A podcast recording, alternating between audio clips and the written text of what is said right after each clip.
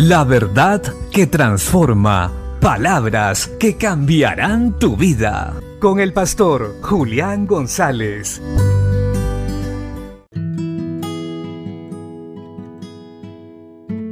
La Biblia dice en el libro de Génesis capítulo 24 versos 26 y 27.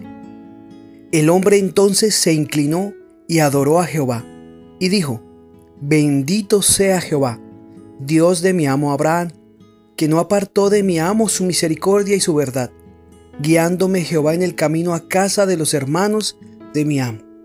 En el contexto general de lo que acabamos de leer, habla acerca de cómo Abraham, el siervo de Dios, envía a su criado, a su familia, a encontrar esposa para su hijo.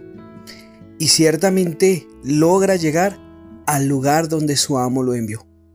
Pero nos queremos centrar en cómo este hombre, al obedecer a su amo y hacer lo que se le había pedido, tuvo la protección y la guianza de Dios en todo el camino para llegar a feliz término. Así nosotros también, cuando obedecemos a la palabra, cuando obedecemos a lo que Dios ha establecido, Él nos guiará a donde quiera que vayamos. No nos veremos perdidos nunca y encontraremos el propósito al cual se nos ha enviado. Por otro lado, es bueno resaltar la fe y la comunión que tenía Abraham con Dios, pues el criado alaba al Dios de su amo Abraham, reconociendo así que la fe de su amo Abraham en Dios había hecho que Dios lo acompañara. En esto podemos notar también que si obedecemos al Señor, lo seguimos, lo amamos y honramos a través de un estilo de vida agradable, los nuestros, los que nos rodeen, también serán beneficiados por la preciosa presencia de Dios en nuestras vidas.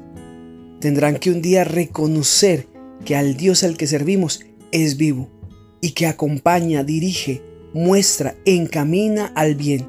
Así que no paremos de obedecer a Dios, de amarlo, de honrarlo, porque en su debido tiempo traerá bendición a nuestra vida y mostraremos con evidencias claras que Él es real. Bendiciones.